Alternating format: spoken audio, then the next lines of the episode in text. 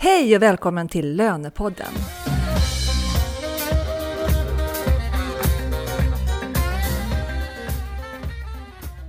I det här avsnittet ska vi tala om LAS, lagen om anställningsskydd, som det har förts heta diskussioner kring den här hösten.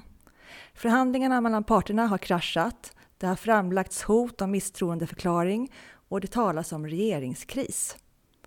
Vad handlar det här egentligen om? Var står parterna idag? Och påverkas löneavdelningens arbete och i så fall hur? För att reda ut det här så har vi två av Sveriges främsta experter på arbetsrätt med oss. Tommy Isiskog och Milla Jonsson. Välkomna! Tommy är med oss på länk idag och Milla finns med oss här i studion. Och min bisittare är Senny Sjölund, branschansvarig för lön på SRF-konsulterna. Och mitt namn är Katarina Sand och jag arbetar på rekryteringsbyrån WISE Professionals där vi bland annat hyr ut och rekryterar lönekompetens. Och Lönepodden den gör vi i samarbete med SRF-konsulterna och Knowit Insight HRM. Jag tycker att vi ska börja i änden att reda ut den här sakfrågan. Tommy, vad handlar de här diskussionerna om? Kan du kortfattat dra det? Ja, det handlar ju om då vissa delar av lagen om anställningsskydd. Eh, framförallt det som har väckt störst politisk uppmärksamhet är väl turordningsreglerna. Men det handlar också om eh, eh kostnadsansvar för arbetsgivare vid uppsägning. Eh, I diskussionen har också frågan om kompetensutveckling varit aktuell. Eh, nu senast har också själva saklig grundbegreppet kommit upp på bordet. Och ja, på det här viset så, så gör man rätt mycket politik av det som i grunden är då eh, ganska tekniska juridiska regler. Och det är detta, framförallt detta som förvirrar tycker jag. Mm. Men ska vi, det startar ju allting med januariavtalet, eller hur? Ja.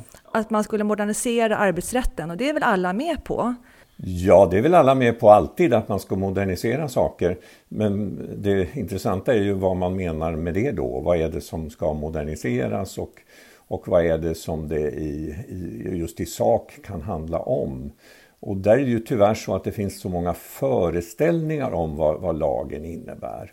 En vanlig föreställning som lyfts fram politiskt och som, låg verkligen, eh, som verkligen var avgörande i januariavtalet det var ju föreställningen att lagen eh, gör att arbetsgivare inte vågar anställa. Eh, och det är ju verkligen en otroligt egendomlig slutsats eller ett egendomligt påstående. LAS är ju väldigt flexibel när det gäller anställningar. En arbetsgivare kan provanställa i sex månader. Man kan använda sig av allmän visstidsanställning i, i ytterligare 24 månader och sen finns det möjlighet till vikariat. Så att eh, en arbetsgivare som, som vill anställa en, en första gång så att säga Eh, tar ju inte någon särskilt stor risk. Och det där eh, mörkar man tycker jag i den politiska debatten på ett sätt som är ja, i grunden osakligt. Mm. Men de här, det här heta som har hänt, alltså det har ju varit väldigt mycket diskussioner och den här tal om regeringskris och allt nu under hösten. Jag tänker, du kom ju ut med en bok i juli här nu 2020 som heter LAS under utveckling, förslag till en modernare lag. Så det har ju liksom varit på gång det här, men som har hettat till nu under hösten. Och då undrar jag, vad, vad är det som är så kontroversiellt? Kan vi liksom, vad kokar det ner till? Vad, vad är liksom den stora stötestenen? I sak är det ju två stora stötestenar som jag bedömer det. Den ena är då att man från, från arbetsgivarsidan, eller Svenskt Näringslivs sida i alla fall, vill eh, diskutera själva saklig grundbegreppet i lagen. Alltså vad menar man med saklig grund? För det finns ju ett krav på att en uppsägning ska vara sakligt grundad. Att man vill överhuvudtaget diskutera den frågan, det är väldigt kontroversiellt. Eh, och, och det andra handlar om Eh, Eh, vem ska stå för kostnaderna vid en uppsägning om det blir tvist om, om, om uppsägningens giltighet. Eh, där har vi idag en regel som innebär att det är arbetsgivaren som i praktiken står för kostnaderna under inte bara uppsägningstid utan även tvistetid och tvistetiden kan ju bli väldigt lång, flera år rent av. Eh, och, och, där vill man ju då från arbetsgivarsidan helt enkelt vända på den där kuttingen så att det istället är så att anställningen i princip upphör. Även om, om det är en tvist om giltigheten så upphör den vid utgången av uppsägningstid och sen kan den eventuellt då återuppstå eh, om domstol skulle finna att det inte var saklig grund. Men den där mellanliggande tiden, den som bär eh, det ekonomiska ansvaret för den, det är ju en väldigt, väldigt het fråga. Mm. Eh, Milla, mm. eh, du är också expert på arbetsrätt och även arbetsmiljörätt ja. eh, och väl insatt. Och du, du eh, är ofta ute och föreläser eh, på skolor som utbildar till lönespecialister, löneassistenter och administratörer. Eh, så jag tänkte fråga dig, vad, hur, de här föreslagna ändringarna då i LAS, hur påverkar det löneområdet? Alltså det påverkar ju jättemycket. Precis som Tommy sa, just nu så är det arbetsgivaren som står för de reella kostnaderna. Om det försvinner, hur kommer det påverka om det går fel? Det vill säga när det kommer upp i domstol och så kommer man fram till att vi var inte helt överens om vad vi hade kommit överens om. Men den andra sidan som jag också tycker är viktig att poängtera när det kommer till förändringar av det här slaget de lönespecialister som jag utbildar, och framförallt inom SRF då, för då kommer det in sådana som redan är verksamma i mångt och mycket. De får ju otroligt mycket frågor från småföretag, eh, men även större företag. Hur ska vi agera när vi exempelvis vill säga upp någon? Och också som Tommy nämner, det, det blir lite knepigt eh, när man hör politikerna prata kring den här frågan. Därför att i grund och botten, vem är det som avgör om en person har en kompetens eller inte, om man ska få vara kvar eller inte? För det är också någonting som har tagits upp i det här fallet, kompetensfrågan. Och redan idag, sett ur ett arbets vad ska säga, arbetsmiljöperspektivet säger ju någonstans att du måste kunna dokumentera saker och ting och du måste kunna påvisa att du har en, en rättvis del i hur du dokumenterar att det är kronologiskt och så. Och när det då kommer till att en arbetsgivare inte har haft utvecklingssamtal, inte definierat vad som förväntas och sätter en lön som också är kopplad till ett kollektivavtal, om hela den här delen luckras upp då blir det naturligtvis en påverkan på löneberäkningen. Och det är ju jättesvårt. Mm. För vem är det egentligen som bestämmer då? Jag förstår. Eh, sen är du som möter många löneavdelningar, och lönechefer. Vad har du upplevt den här hösten? Hur går diskussionerna med dem? Man, är mest, eh, man väntar ju mest skulle jag säga, mm. eftersom det har varit sånt otroligt fram och tillbaka. Och man har haft utredning och politikerna säger någonting. Eh, lite grann utifrån vårt perspektiv så tänker man förstå politikerna vad de pratar om, precis som Tommy var inne på. Eh, det finns utredningar som pågår i andra sammanhang som till exempel hur man kan förenkla för småföretagarna. Och hur LAS då upplevs som någonting som är väldigt betungande för de små företagen. Att, precis som Tommy var inne på, att nej men här är det så att man tycker att det är en begränsning till varför man faktiskt vill anställa överhuvudtaget. Medan det finns andra saker som kanske är det som gör att man blir lite mer avskräckt från att bli arbetsgivare.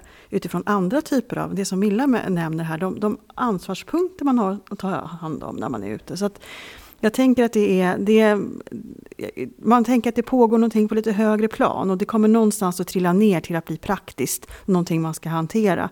Men jag tänker också det här med att ha bevakning på när saker och ting förändras. Det är ju någonting som man känner ligger liksom nära lön. Att man vet att nu måste man påtala att en anställning inte fortsätter eller så. Där tror jag att det blir en viktig del. Jo, jag vill koppla på det här lite grann som du säger att en arbetsgivare, när, när de ställer frågor, framförallt till de lönespecialister som redan är ute, eller redovisningskonsulter också för den delen som redan är ute. När arbetsgivare frågar, deras största rädsla idag, det är ju att eh, de inte ska kunna säga upp en person. Och, eh, jag håller med Tommy där.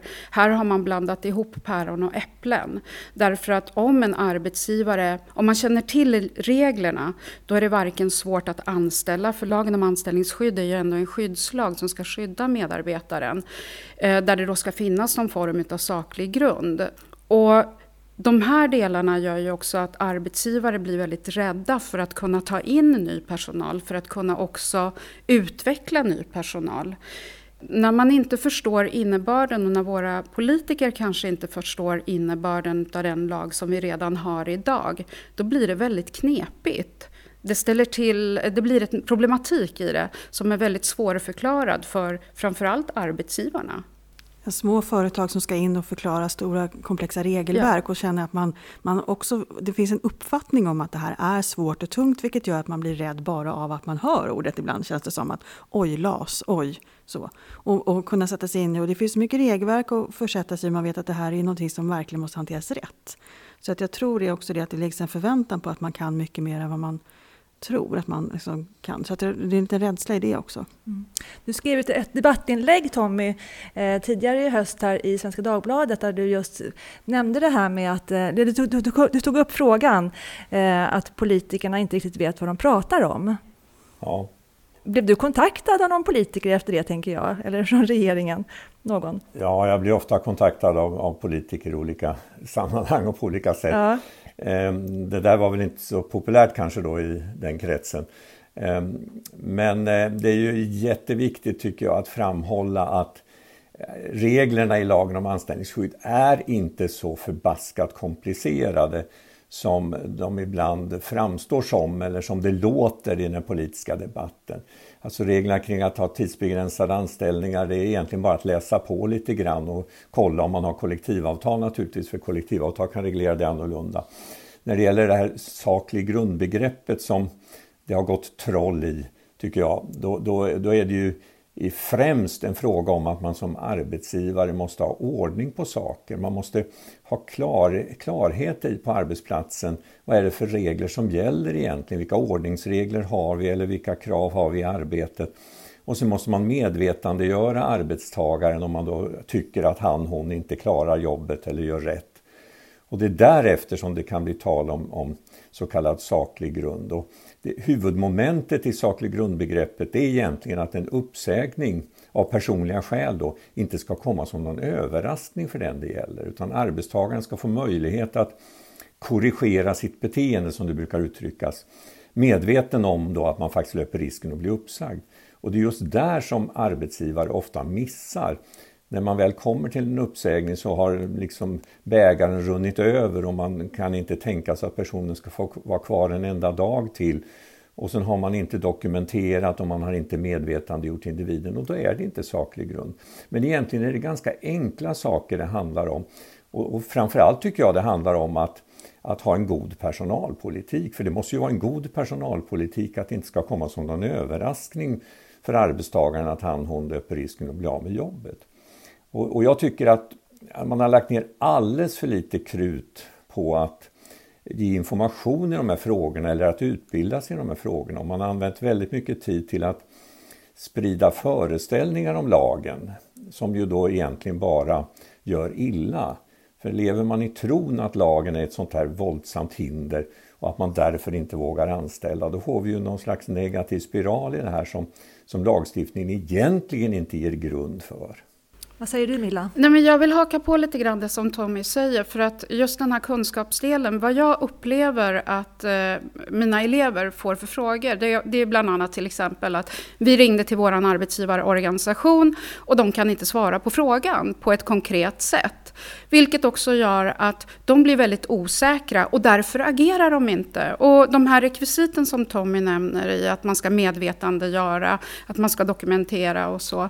De är ju nödvändiga för att jag som arbetsgivare ska kunna påvisa att jag har gjort allt som krävs. Men när en arbetsgivare då inte får den hjälpen som man i grund och botten betalar för, Eh, då blir det väldigt problematiskt. Sen kan jag också uppleva att från den fackliga sidan så har man också en föreställning som kanske inte riktigt alltid överensstämmer med verkligheten. Därför att man tar ut svängarna lite för mycket. Man eh, förstår inte innebörden av leda-fördela-begreppet på alla plan och har inte heller förstått innebörden av medbestämmandelagen. Utan man tror att det är de som beslutar, men så är det ju aldrig. Det är ju alltid arbetsgivaren, men arbetsgivaren måste kunna på ett konkret sätt uppvisa att man har gjort allt som krävs.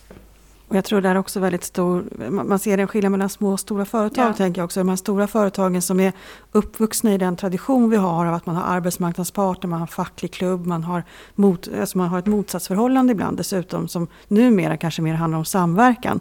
Men de små företagen, som de flesta företag i Sverige är, de har inte alltid det stöd som de behöver, precis som du säger Milla, med arbetsgivarorganisationer, men också en förståelse för det här och man blir eh, på, ett, på ett sätt som kanske är, som blir fel och att man blir lite rädd helt enkelt i den här. För att man vet att då kommer facket. Alltså lite så tror jag också ligger i den här eh, rädslan kring och då blir det en ganska tacknämlig politisk poäng att plocka när man kan använda LAS som ett rött skynke liksom i den här olika debatterna kring företagandet. Ja, alltså det med fackets roll är ju eh, viktigt att betona. Så eh, när det gäller personfrågor så, så Eh, kan ju facket alltid bara påstå att eh, här är det inte saklig grund. För hela bevisbördan ligger på arbetsgivaren att det är saklig grund.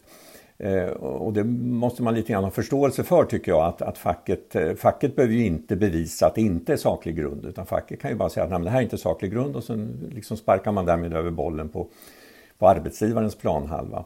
Men det är också det här som leder till det som är väldigt eh, olyckligt eh, i dagens regelverk när det gäller uppsägningstvister. Att på grund av att reglerna ser ut som de gör så, så ligger det i fackets intresse att dra ut så mycket som möjligt på tiden. Va? För så länge tvisten pågår så har ändå den uppsagde rätt till lön.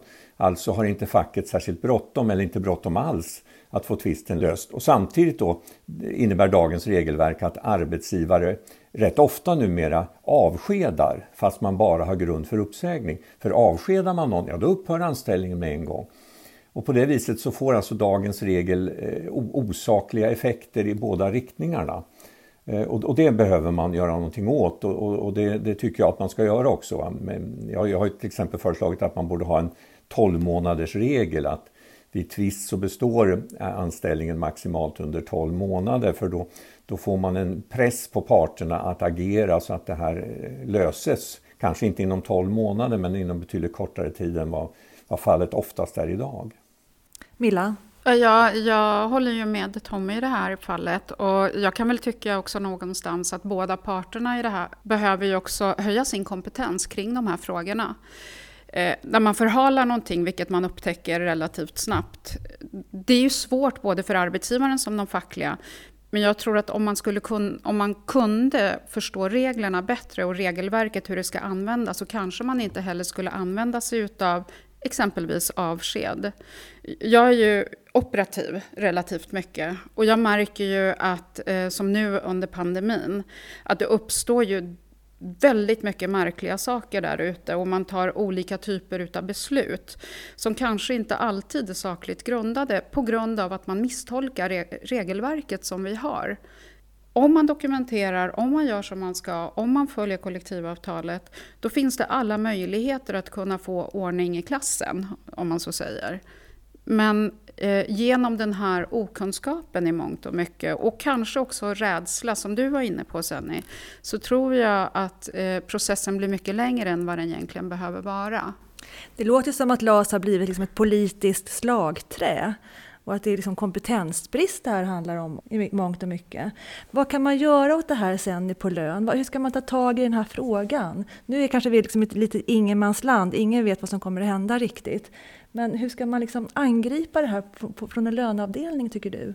Så det man kan göra är att bevaka och, och invänta skulle jag ja. säga. För att det kan inte göra så mycket. Politiska besluten ligger på sån hög nivå. Det vi kan göra är att vara mm. med och påverka olika typer av remisser och andra delar. Vi har ju Tommy som skapar debatt på ett positivt sätt så att man ändå någonstans uppmärksammar det här. Men också i påverkan, till exempel den här utredningen som jag pratade om, att man, man uppmärksammar de som faktiskt är med i utredningarna, hur, reali, hur liksom realiteten är för de som sitter där ute. För att som en enskild person på en löneavdelning så kan du inte göra så mycket just här och nu. Det man kan göra är att bevaka och se till vad som händer. Men man kan också upplysa arbetsgivaren, precis som, som Milla är inne på, hur man nu ska agera, vad ska vi göra? Och att man är liksom lite grann av ett, ett stöd i att vi kan inte alla vara arbetsrättsspecialister. Det krävs väldigt mycket kompetens för det. Och man ska ju också vara försiktig med, tycker jag, som på lön, att kliva ut för mycket i den rollen.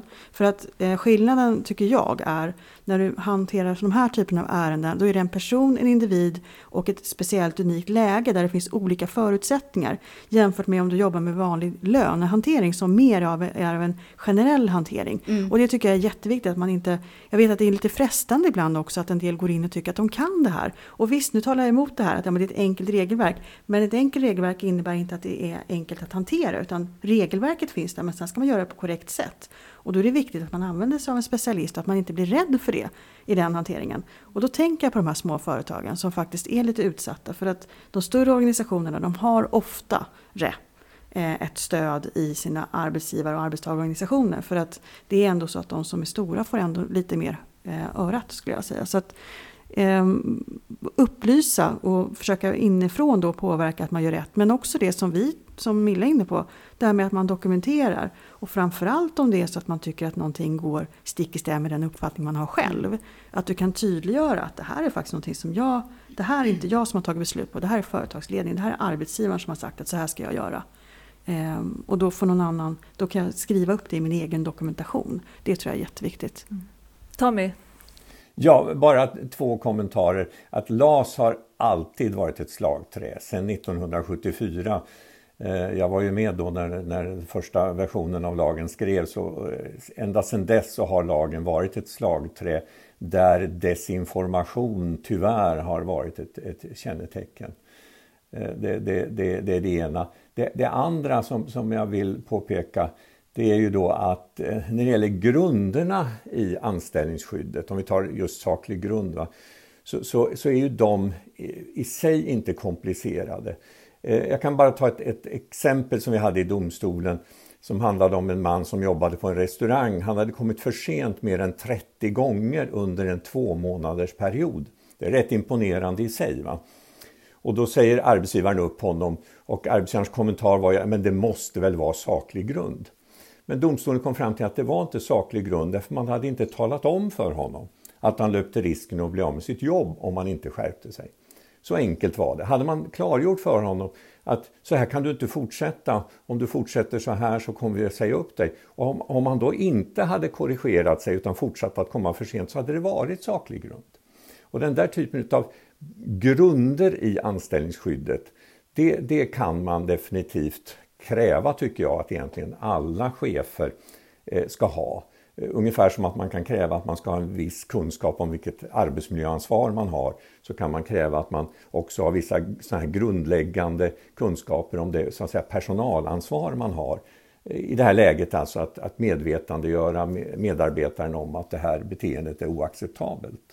Låter klokt. Milla? Jag tänkte flika in där lite grann, därför att jag gör ju utredningar eh, kring misskötsel och diskriminering och kränkande särbehandling och den typen av frågor. I företag? I företag, precis. Eh, och det är både på stora som små företag. Och det jag kan konstatera i 99,9 procent av fallen, det som saknas är exakt det som Tommy säger. Det saknas en tydlig dokumentation, det saknas ett medvetandegörande, man har inte lagt ut någon varning på medarbetaren, man har inte heller tydlig dokumentation kring policys rutiner, man har inte heller tagit hänsyn till att definiera vad som förväntas av medarbetaren när det kommer till att utföra sitt arbete, krav och resurser, vad man har till förfogande och vilka mål som ska sättas. Att man är otydlig när man har utvecklingssamtal och därmed också blir otydlig när man sätter lön. Varför ska man belöna någon som missköter sig genom att ge en högre lön? Detta sammantaget gör att det blir väldigt svårt för en arbetsgivare att få rätt, för de är för långsamma på pucken, de har för lite dokumentation och de är lite för rädda att våga vara chef helt enkelt. Man är inte kompis med en medarbetare, ja det kan man ju för sig vara, men man ska framförallt leda och fördela arbete på ett korrekt och eh, tydligt sätt. Och här tycker jag att många arbetsgivare är lite för okunniga. När det gäller sen auktorisationen till lönekonsult som ni har, vilka arbetsrättskunskaper har ni, ligger i auktorisationen? Det som är av generell karaktär kan man säga. Just det att ha koll på vilka förutsättningar gäller för att du ska ha en viss typ av anställning? Vad har du för skyldigheter att kunna stämma av att det blir rätt i, i tidsaspekter när det gäller när du går över till en tillsvidareanställning till exempel.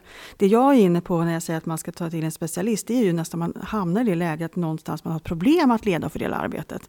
Att man går in på individnivån. Då tycker jag att det är viktigt att man har någon som är specialist. Men de här generella arbetsrättsliga hanteringen regleringen kring den delen och, och det är hur, hur, om man säger de, de lagarna som in, innefattas där, de ska man kunna applicera till att bli en generell hantering.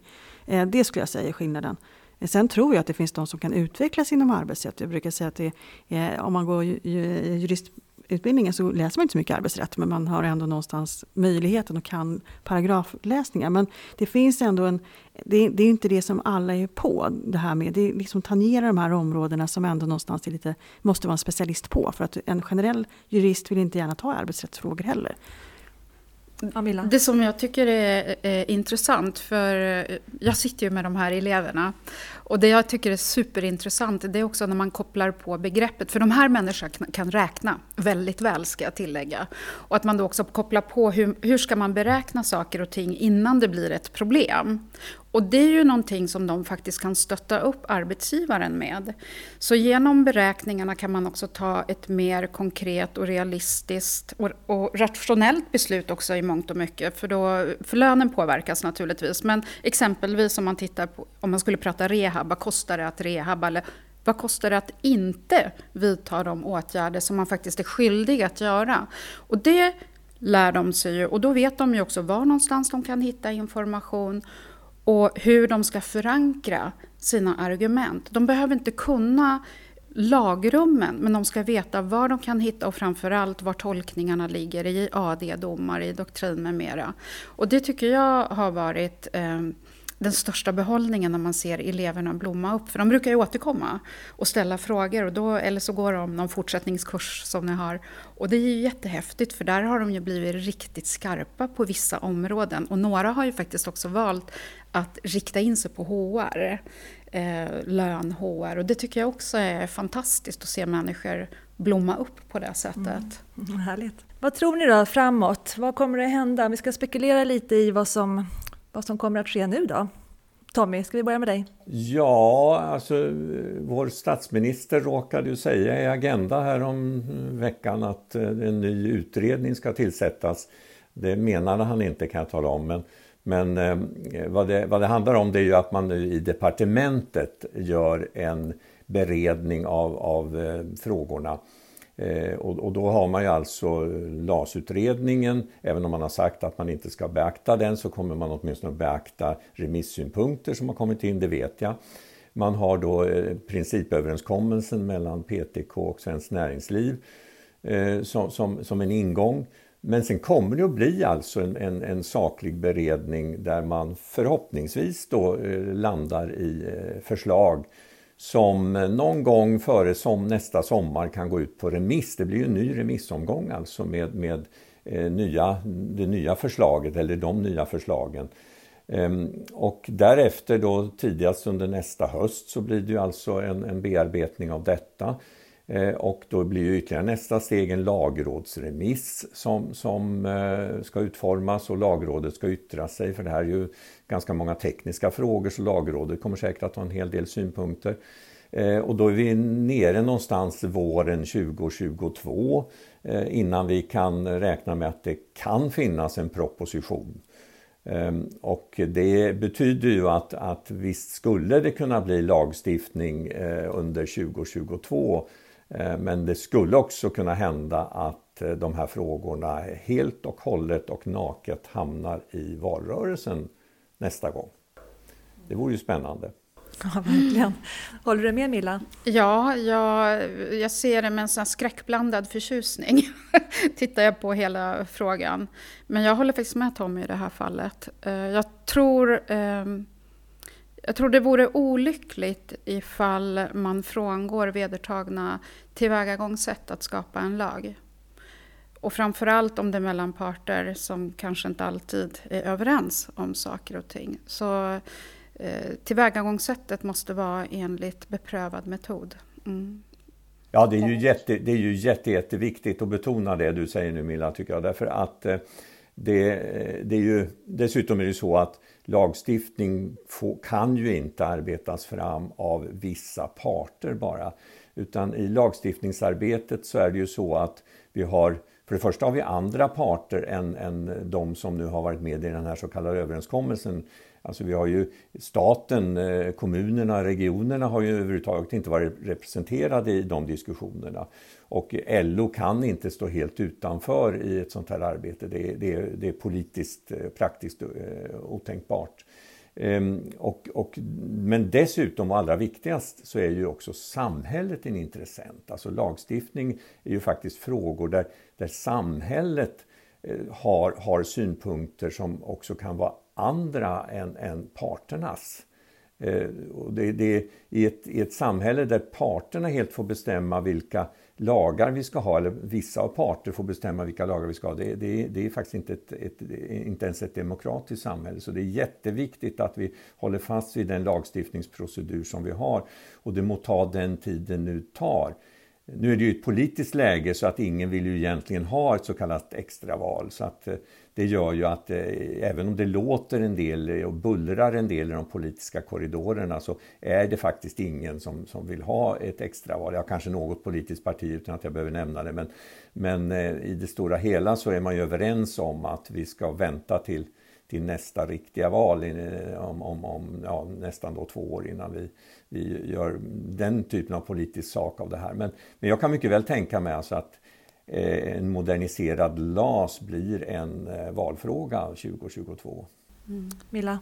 Nej, jag, jag, tänkte på just att ifall man hade gått vidare med att tillåta arbetsmarknadens parter vara de som beslutar, vilket nästan lät ett tag eh, när de gick ut i media, och jag håller ju med Tommy till 100 procent i det han säger, Ponera att de inte skulle kunna komma överens. Då blir det ju också en väldigt märklig signal ut till eh, samhällets medborgare. Varför ska vi i så fall vara anslutna till olika eh, fackliga förbund eller arbetsgivarorganisationer om de inte kan eh, hantera frågan på ett korrekt sätt. Plus att deras intentioner färgar ju, och det är ju inte heller bra, så rent eh, både demokratiskt men också rättsligen så är det ju väldigt viktigt att vi har den den väg som man normalt tar till att bereda den här typen av lagförslag. Så spännande fortsättning följer. Tack för den här diskussionen. Jag tänkte vi skulle avrunda med eh, korttidsstödet som har förlängts nu till juni 2021. Eh, en förlängning som kombineras med striktare hantering vad jag har förstått. Och då undrar jag, vad kan det här innebära för lön, Senni? Ja, vad har inte korttidsarbetet inneburit för lön, tänker jag. Det Nej, har jag fått ställa väldigt mycket på Ja, alltså nu är det väl så i det läget att man är fortfarande försöker reda ut vad regelverket ska vara. Eh, fortfarande det att man får avvakta, vilket man kan känna sig lite...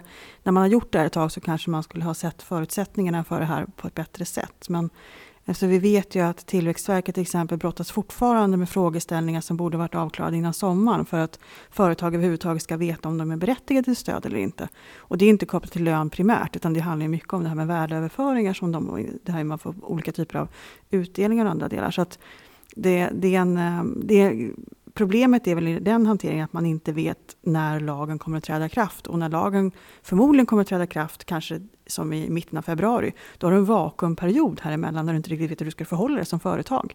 Eh, ska jag ta det här eller inte? Och många företag som fått, de har fått eh, känna av, ska de verkligen ha det här? Det finns de som vill återbetala stödet. Så det, det är ett vakuum skulle jag säga. Vad säger ni då, Tommy och Milla? Ja, alltså vi vet ju inte detaljerna för det enda vi vet är ju att, att man politiskt har kommit överens om att det ska bli en, en så kallad förlängning av stödet. Eh, och där man ju eh, preliminärt har sagt att eh, under januari, februari, mars så ska reglerna i princip vara de som vi har nu. Eh, och sen april, maj, juni så, så, så, ska systemet modifieras något.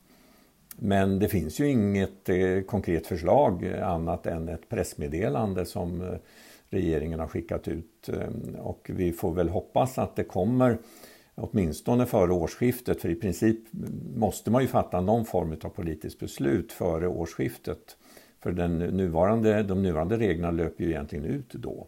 Man kan ju lagstifta retroaktivt, det har man gjort tidigare på, på ett sånt här område. Men det känns ju lite onödigt, man har ju ändå några veckor på sig nu att, att fatta de här besluten. Så att det borde komma någonting inom eh, två, tre veckor i alla fall, tycker jag. Jag hoppas ju på att det kommer någon form av förtydligande, framförallt kopplat till mindre företag. Eh, egenföretagare, sådana som kanske har enskild firma, handelsbolag. För dem är de här reglerna väldigt otydliga och väldigt svåra att eh, trassla sig igenom. Och många har ju också vittnat om, för det får ju jag till mig, att de inte har fått möjlighet till att få det här stödet tyvärr. Och det är väl det man kan tycka att när man införde det ändå snart, det är nio månader sedan nästan, ja. så att det känns som att man skulle ha gjort det här lite mer genomtänkt. Och det är ju väldigt märkligt kan jag tycka att man inte tar med korttidsarbetet i budgeten istället för att lägga in det som ett extra Eh, en, en, extra beslutspunkt istället för att man har mer i budgeten från, från hösten. Så att, och då kunde man tagit höjd för det bättre. Eh, jag är pessimistisk till att det kommer någonting innan jul. Det är inte riktigt de indikationerna jag har fått. Eh, och det kommer, att hantera, det kommer också bli komplext för löneavdelningen som ska hantera det retroaktivt. Och retroaktivitet kopplat till en pågående avtalsrörelse är tufft i den hanteringen. Så det, där måste man där får man tänka till. Och, ehm, om man ser på hur, hur, regelverket är uppbyggt så blir det, det blir en komplex hantering i system och annat. Mm. Och det finns ju två, hantera, det är två problematiker i det här. Först då om man är berättigad, om man ska få stödet och hur man ska göra avstämning. Sen också hur du ska hantera det som kanske är ännu mer liksom kopplat till när du jobbar med lön. Eh, men, men just som du säger osäkerheten Milla kring om man har eller inte. Och vi vet att Tillväxtverket har haft extremt långa handläggningstider och det finns de som inte får besked helt enkelt. Så att, det finns att göra där kan man säga med att reda ut saker och ting. Men en, ett varningsfinger för att det blir en, en sen process i hanteringen och att vi också måste tänka på att vi har en avtalsrörelse som går parallellt. Mm. Ja, så både LAS och korttidsstödet kommer vi ju behöva ta upp i kommande avsnitt hör jag. Det, det här är ju kärnfrågor för lön. Det skulle man kunna säga. Fast tänk vilket fantastiskt jobb alla har gjort på lön också. Ja, I det här måste jag säga. Ja, ja, ja, det, är en, det är en otrolig insats som man har gjort för, för svenskt företag och samhälle pratade vi om förut. Hur hade det sett ut om vi inte kunnat hantera korttidsarbete? Nej. För många företag har det ju varit en, en, en räddning och de som har kunnat äh, effektivisera det här det är ju de som kan lön. Mm. Så att det är riktiga löner. En stor eloge mm. till alla som arbetar med löner. Okej hörni, är det något mer ni skulle vilja skicka med lyssnaren som avslutning innan jag rundar av? Lyssna till politikerna med ett kritiskt öra. Mm, bra, klokt. Milla? Jag tror inte att jag säger någonting annat än det faktiskt. Nej, för det kan jag verkligen instämma i. Ja, och sen ni? Ja, det var lyhörd. Det var och jag säger som, som Milla varit inne på mycket. Dokumentera de beslut ni gör. Ja, just det. Det är viktigt.